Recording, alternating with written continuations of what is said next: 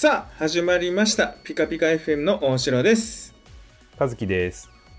よろしくお願いします。よろしくお願いします。はい、えー、ピカピカ エフエム は仲良しふたりが映画、漫画、アニメ、ゲーム、音楽など最近気になっていることを自由気ままにおしゃべりするトークバラエティ番組です。ちょっとさ、どうしても突っ込みたいところが一つあってんさ、それちょっと先に喋っていい？おお、何何？あ、まあ、今日、今日の収録日でちょうど上げてる、あのー、サンシャイン池崎さんの動画があるんですよ。ほうほう。それがさ、あのー、いろんなものを磯辺揚げにしたら美味しいんじゃねっていう動画なの。うん。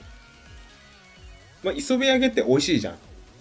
うん、うん。そうね。で、それをなんか他にもできんじゃねっていうのでやってみたっていうやつなんだけど、これをスパムおにぎりを、うん、磯辺揚げにしたら美味しいんじゃねと思ってやってみて。あー、おお、美味しい。どうだろう、美味しいかも。うん。でやってみたらむちゃくちゃ美味しかったらしいね。そうだよね、うんうん。美味しそうな気がする、うん。むちゃくちゃ美味しかったらしいねんけど、うん、その美味しいがどんな風に美味しいのかっていう、要は食レポ？はんはん。俺じゃ伝えられんっつって。いかんやで、代わりにスタッフも一緒に食べてるのよ。スタッフの、うん、えー、構成作家さん、ディレクターさんかな、あ、うんうん、北村さんっていう方なんだけど、うん、北村お願いっつって、うん、バトンを渡すのよ、うんうん、嘘でしょと思ってそこ普通そこ普通普通そこさ、タレントさんがやる部分じゃんって思ってると思う。うん、まさかのディレクターにバトンを渡すってもう、うん、むちゃくちゃ気持ちいいぐらいにバトン渡すのよ、うん、自然と、うん、ただもう視聴者も分かってんねん、あのそういうことをするのはあのサンシャイン池崎さんは苦手やっていうのは分かってるからに分かってるし、あ、逆に、ね、あのディレクターの北村さんの方がうまいっていうのも分かってるから、うん、だからあの北村さんには食べてもらってるっていうのもあるから、うん、なんだけどにしてもこのバトンタッチのこのすごく気持ちよさ、うん、気持ちよ気持ちいいんだけど、いやそもそもとっていうところどうしても言いたかったんこれなんかきゅうじゅうねんだいのバラエティ番組の エーディー がいっぱい出てくるみたいなもうね、その気持ちよさぜひともあの見てほしいのよ、ね、うんもうボケとかツッコミとかそういうの一切ないんだよ。でも明らかにツッコミポイントそこでしょっていう感じだったから普段あんなにすごい喋ってんのに伝えられんってそう俺じゃ伝えられんもう潔い潔い、うん、そこをぜひとも見てほしいですってなわけで、はい、本題いきましょうか。はい、お願いします。本日のテーマはLiLiCoの映画力、想像以上にやべえかんなです。はーい、やべえかんなやべえかんなマジやべえか、みんなLiLiCoやべえからあのLiLiCoさんはあれです、映画コメンタ、コメンテーターの方ですね、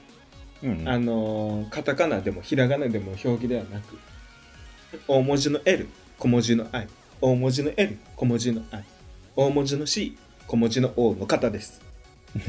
あの最近だと分かりやすいところで言うと、あの純烈の方とご結婚されてる方ですね。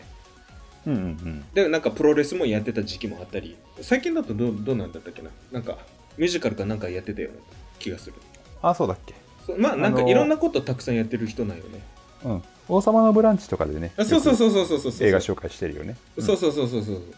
まあ基本的にはいろんなことはやるんだけど、基本的にやっぱり多分映画コメンテーターっていう印象が皆さん強いのかな。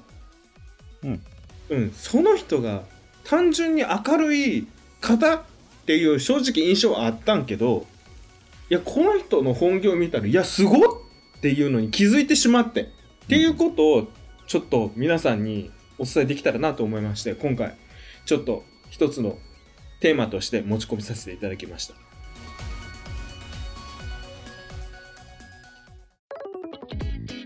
というわけで、そもそもどうしてそれに気づいたかっていうところ、言うたらLiLiCoさんどうやって出会ったかっていうところでお話ししますと、あのー、皆さん映画見るときどうしてますかねっていうところなんだけど、自分はですね、あの映画見るときはあのー、なるべく下調べを し, してから行くようにするんですその下調べっていうのはあのー、内容を詳しく知るとかそういうんじゃなくて、前評判的なところですね、言うたら、うん、どれだけあのおもしなんかみんなどれだけみんなが面白かったよとか、いや思ってる以上つまんなかったなみたいな、そういったのを聞いてから映画見に行ったりすることがわりかし多いんです、うんうんうん、なんでかっていうとさ、映画ってさ、まあにじかんぐらいだとするじゃん、うん、そのにじかんがつまらないでうん、終わったら最悪やん。まあね。っていう、しかもその映画館に行くためにわざわざ起きて、そんで電車移動して、で行って、で帰ってきて、もうさんじかん以上よ。それをつまらないで終わらせるなんて、もうそんな悲劇。嫌よ、うん。っていうので、ちょっと下調べとかするんです。うん、だから、あのよく、あのー、なんだろう。まあ、ポッドキャストとか、まあ、YouTube でもそうですね。で、その作品、自分が気になってる作品とかあると、そういったところで調べてどんな感じだったのかっていうのを聞いてから見に行ったりするんです、うんうんうん、だからあのその中であの僕が、あのーまあ、いくつか登録あのそういった映画系について喋ってるチャンネルとかいくつかあるんですけど、あのー、注目にしている。その中で一つシネマンションっていうあの YouTube チャンネルがあるんです、うん、でそこはまあ基本的にすごくあの楽しくあのおしゃべりしてて、なんか映画の魅力についてすごく分かりやすく語っているチャンネルがあるんです。そこにLiLiCoさんがゲストとして登場してたんよ、うんうんうん、でその時LiLiCoさん、そのシネマンションの人たちがLiLiCoさんにLiLiCoさんもうたくさん映画見られたLiLiCoさんがのベストスリーを教えてくださいと、うん、っていう企画があったんです。その、えー、と企画 いち、に、さん を上げたやつの話を聞いたの。言ったら ど, どういった理由で好きなのかとかさ、どういったストーリーなのかっていう話を聞いたらさ、まあ引き込まれるの、うんうんうん、むちゃくちゃ興味湧くの。そうね、うん、これがさすごくてさ、うん、なんて魅力ある作品っていう風に思わせられるんだろうっていうのにびっくりしてもうてさ、改めてあ本当にすげえ人なんだなっていうのに気づいてしまったんよ、うんうん、っていう出会い方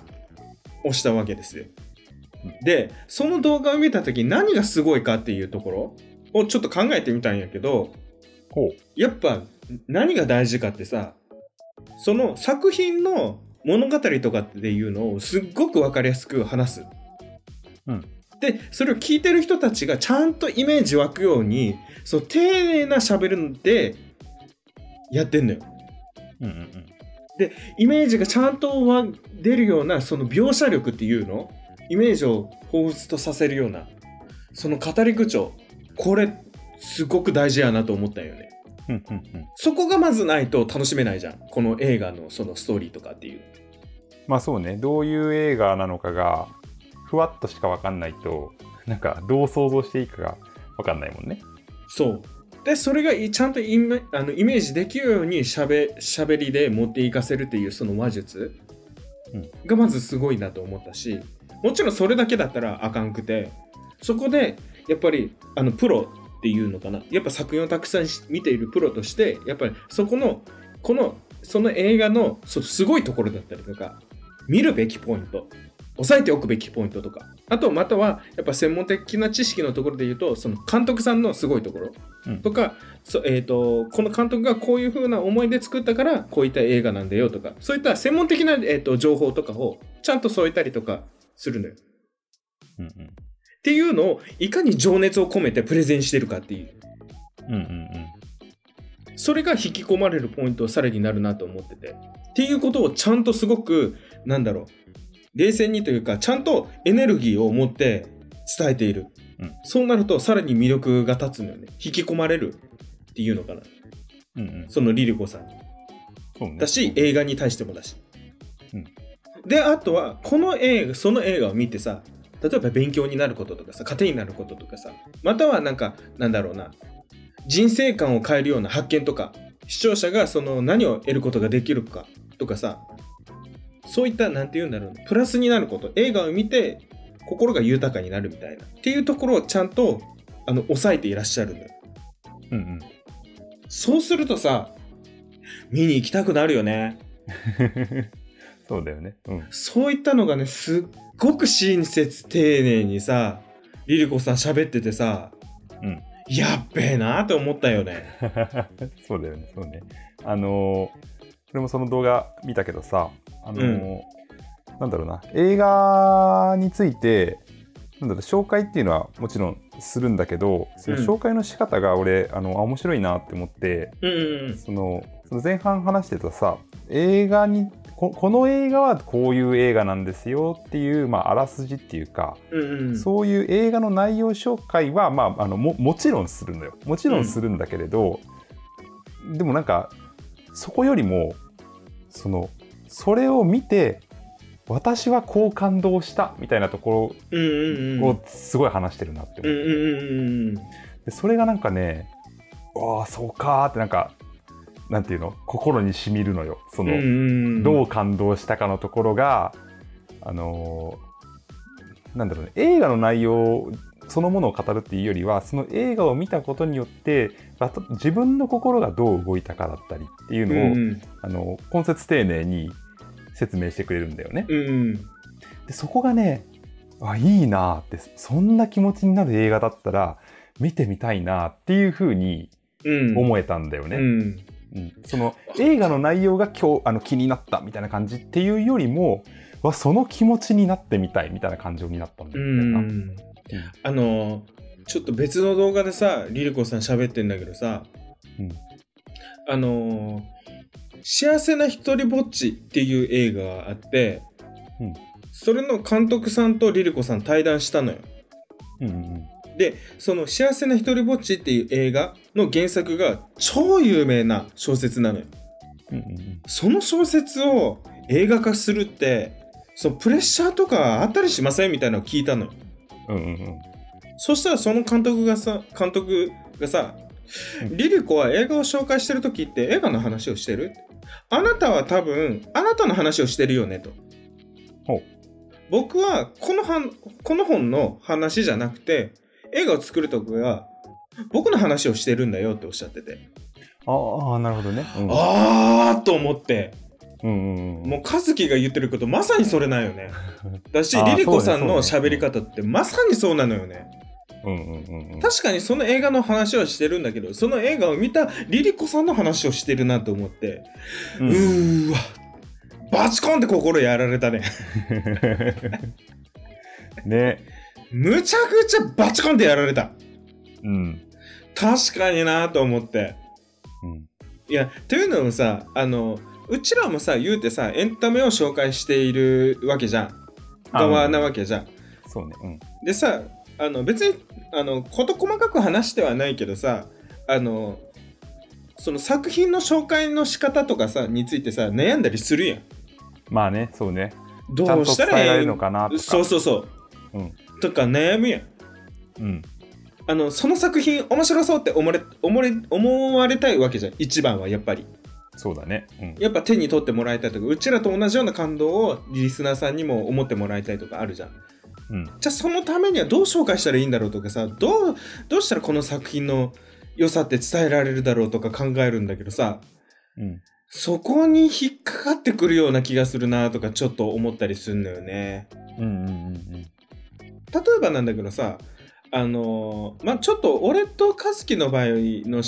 なんて言うんだろうな、喋りの、うん、なんて言うんだろうな、会話の特徴っていうのかな、うん、としてさ、あのもちろんあのその作品がいかに面白いかっていうので単純に会話するのが楽しいっていうのもあるけどさ、その作品をどういう角度で見ているかっていう、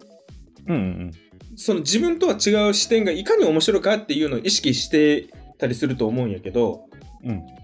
そういった感覚がなんか他の人にも俺個人的に伝わればいいなとはちょっと思ってんだよね。うんうん、なんて言うんだろうな、すごく分かりやすく言うと、えー、と例えば映画コメント系の動画とかを見たりするときさ、自分が映画自分が見た映画ででもその他の人からしたら別の視点で感想を言ったりとかするじゃん。あ、うんうん、それって同時にあそのこの作品をこういう角度で見るとそういう風になるんやとかっていうことなわけじゃん、うんうん、それって同時にそれを知れてるっていうことは新しい発見にもつながると思うし、今度は逆に新しい世界が広がるっていうことにもなるから、それってすごく楽しいことだなっていう風に思うのよね。うん、わかるわかる。この自分一人の視点だけの楽しみ方もあるけども、でもそれと同時にまた別の角度で見たらまた違う世界が広がったりする、同じものでも、うんうんうん、そういったものの見方があの自分をなんか豊かにしてくれるなっていう風に思ってて、それがなんか他のリスナーさんにも感じてもらえたらまあいっちゃなんかウィンウィンかなっていう風に思うんだよね。それがその配信でつながればいいなとか思ったりするんだけど、うんうん、なんかその辺と引っかかってくるなってちょっと思ってさ、うんうん、そうですね。そのLiLiCoさんの喋りとか聞いてるとうん、あの 俺, 俺自身の映画の見方としてその、うん、映画見た後に結構そのなんだろう他の人どういう見方したんだろうみたいな感じでさ、映画、うんうん、そのコメントサイト 評, 評価サイトみたいなのっていっぱいあるじゃん、うんうんうん、でそこで検索して今見た映画の他の人の感想どうなだったんだろうっていうのを、うんうんうん、あのバーって見るのが な, なんか好きなのよ、うんうんでそれはその、えー、と例えば難解な映画を見た時に正解を探しに見に行くって感じではなくて、うんうんうん、あの俺映画って別にその正解ってないと思ってるのね、うんうんうん、ま, まあないって言ったらちょっと 極, 極端な話だけど、うんうん、あのある程度この作品が伝えたかったことってこういうことだよねみたいな本筋 の, あのメッセージみたいなところはあると思うんだけれど、うん、それはあくまでもその作品とか監督とかが伝えたいメッセージっていうだけであって、うん、どう受け取ったかはあの受け手の自由だと思ってるのよ、うんうんうん、だから、えっと、さっきお城が言ってたみたいにその受け手の分だけ、えっと、答えがあるというか見方があるものだなって思ってて、うん、であの共感できるかどうかはまた別なのよ、うんうんうん、そこに、うんうんうん、そのあなるほどねそういう見方もしてたんだって、うんうん、あのはあなるほどねって思うやつもあれば、まあ、確かにそこを見たらそうはなるけど俺は別にそこ気にならんかったなみたいなのも全然、うんうんうん、全然あるのそういうのって、うんうんうん、だからあの本質的にそういうその人の感想を知って楽しむみたいな部分があの単純に好き、好きなんだけどその映画の見方としてあのいろんなその、うんえっと、さっき豊かになるっていう話があったと思うんだけどさ、うん、俺自身だけではたどり着けなかったあの新たな答えを見せてくれるみたいな、うんうんうん、そういう気持ちがあって、うんうん、でLiLiCoさんの話はあのそこがむちゃくちゃうまいっていうかさ、うん、あのまた映画紹介だから映画を見た後にっていうよりはあのあー見たいなっていう気持ちにさせるっていう意味で、うん、あのそうだなって思うんだけど、うんうんうん、なんかなんだろうそのやっぱりうーんとLiLiCoさん自身が多分感受性がすごい豊かでさ、うんうん、でそこの、えーと、受け取ったものを何倍にも膨らませてこうメッセージとして届けてくれるその感想あのこういう風に私は受け取りましたよっていうのをすごく分かりやすく、うん、あの伝えてくれて、うん、それがなんかああいいなってその、うん、そう、そういう気持ちになれる映画だったらぜひ見てみたいなっていう感じに思ったし、うん、あのうちらもそういう風な語り口でだから映画をその正しく言えるかどうかって正直わかんないんだけどさ、うんうんうん、だけどそのこう感じたんだよねっていうことは多分事実として言えるだろうと思ってて、うんうんうん、作品を見た後にね、うんうん、だからその部分をこううまく伝えたりとかその、えーとまあ、話術っていうかさそんなに俺話術うまい方ではないんだけど、うん、あの熱量をうまく伝えられるとあ面白そうだなって思ってもらえたら嬉しいなっていう気持ちはあるかな、うんうん、だからちょっと悩んでちょっと個人的に悩んでたあのどうしたらうまく喋れるかなみたいなとかなんか考えてたん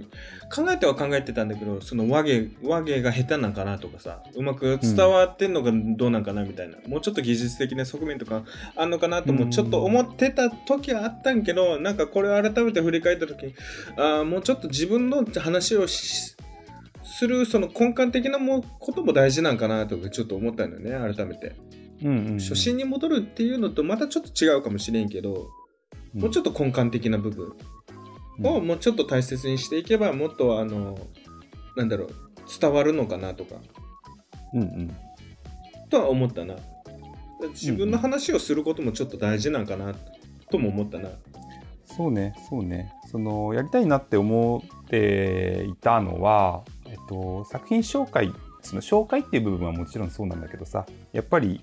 そのものの見方っていう部分で、えっと、いろいろ話せるんじゃないかなって思ってて特に、うん、あの 俺, 俺視点から見ると大城のものの見方って俺にはない見方であることが多いなって思ってるのね、うん、だから、えっと、一つの作品についてあのいろいろ話していく中でもあ、そっか、うんうん、そういう見方があるんだねとか、うん、あので 俺, 俺からは生まれない見方であることが多いからさあの、うん、いっかい聞いただけだと分かんなかったりするのよ、うん、それってどういうことみたいな、うん、っていうのがこう掘り下げられるとその作品を掘り下げるっていうよりはその、えーと、見方が掘り下げられて、うん、すごくそのじゃあ別の作品もそういう見方したらどうなるんだろう、うん、みたいな、うんうん、そういう観点が、うんうん、あのできてああそれって幸せなことだなって思うんだよね、うんうんうんうん、それがやれるとすごく嬉しいなっていう感じかな、うんうんうん、っていうのをどんどんどんどんなんだろう、うん、していきながら他のなんかエンタメとなんだろうそれこそ今までみたいにいろんな面白そうなものを見つけてはなんかあそういう風な見方もあるのねみたいなのがちょっと広がっていけばこのチャンネルだけには一番のベストの形なんかねもしかしたらそうねうんうんとかちょっとね意外とねLiLiCoさんのことを考えてたらね意外と自分たちのことになってんなっていうのに気づいたからちょっと意外と喋ってみたかったなと思ったちょっとお題だったんだよね、うんうんうん、っていう感じでしたいや意外と自分たちのチャンネルについてっていうのを意外と喋ってなかったんちゃう？あ、そうだっけ？そうかな、そうかも。うん。うちらはどんな番組を、うん、うちらはどんな番組なのかみたいなのを取り上げたけど、なんて言うんだろう、している理由とかさ、っていうのは意外と喋ってなかったような気がするからなとも思って。うんうん。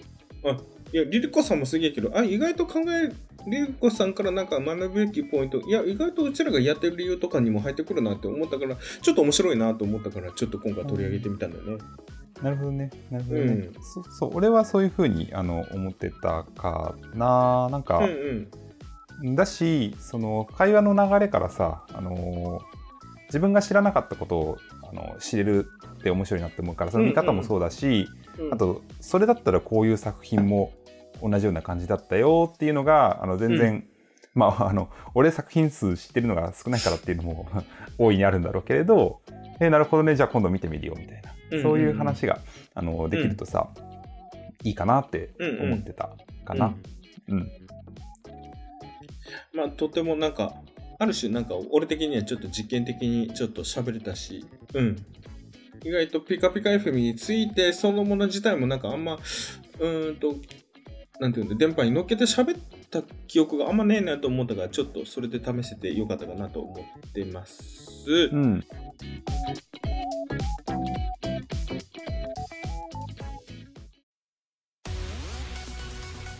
あのー、俺からもちょっと聞いてみたいんだけどさあの俺はそういう風に思ってたんだけど、うん、お大城もそういう感じだったのなんかそこがどうなんだろうっていうのがそういう、そういう感じもありつつうーんうん、でも意外とねやり始めて思ったのがなんて言うんだろうな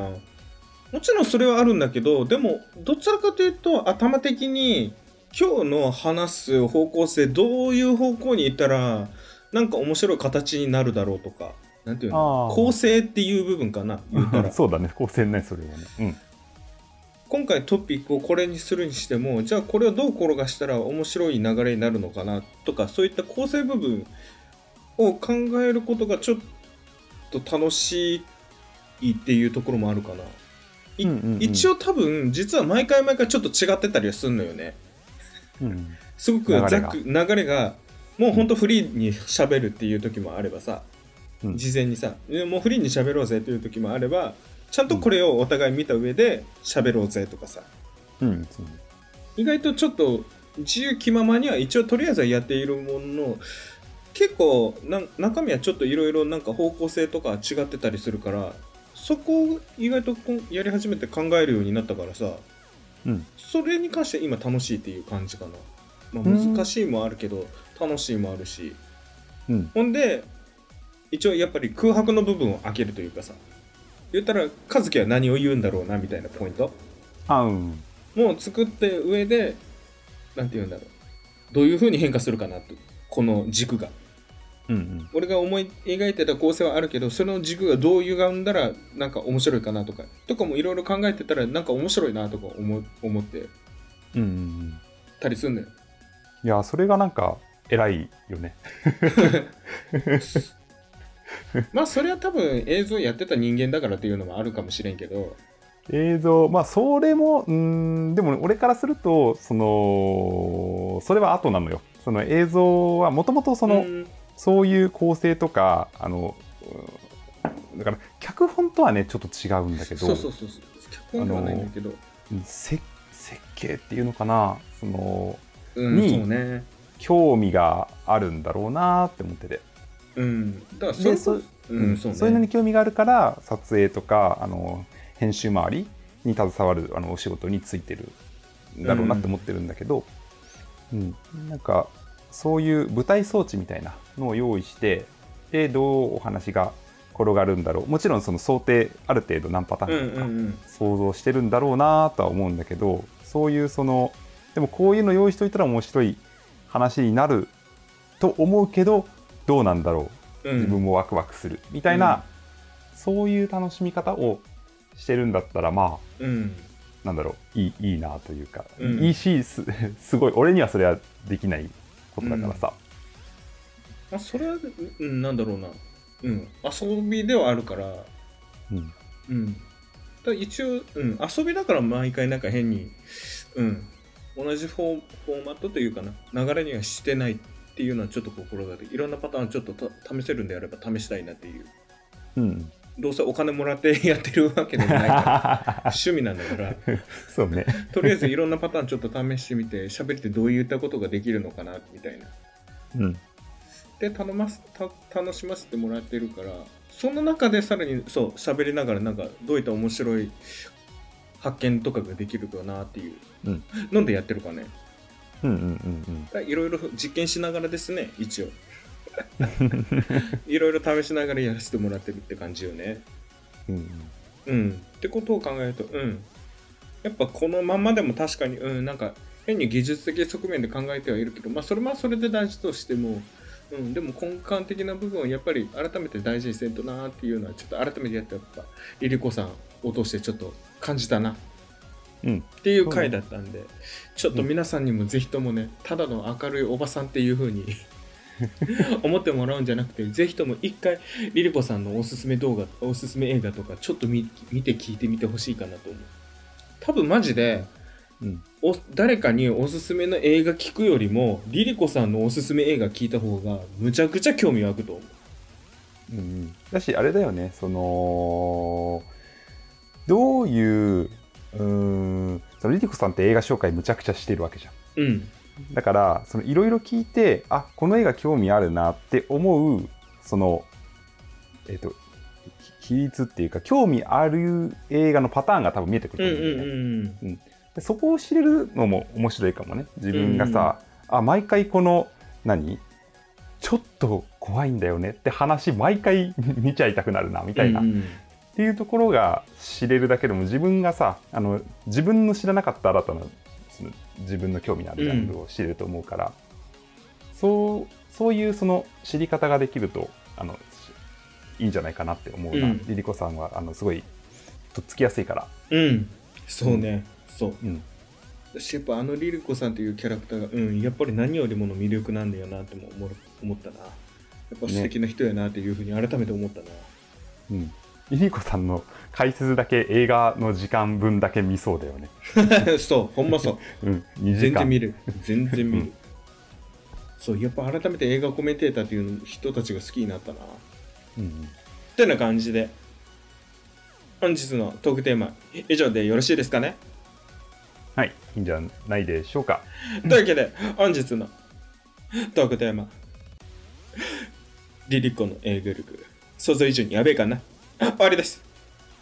はい、えー、今日の感想やこんなこと話してほしいなどあれば Twitter ピカピカ エフエム まで、もしくはハッシュタグピカピカ エフエム をつけていただけると僕たちが見つけやすいので、ぜひよろしくお願いします。はい、というわけで次回はですね、加納姉妹さんのファビュラスな世界に我々ピカピカ エフエム 行きたいと思います。いけるかな。いや、加納姉妹のお二方がですね、Spotify で音声配信を始めたんですと。うん。ちょっと気になりません？皆さん。いや、気になるよね。気になった。俺は気になったよ。ちょっとどんな感じかなっていうのをちょっと聞きたいなと思ったんで、どうせだったらちょっと一つのトークテーマとしてやってみたいなと思ったので、来週、次回。やっていきたいと思います。はい、ファビュラスな世界行けるといいな。ね。うん。というわけで、本日もありがとうございました。ではね、バイバイ。またね。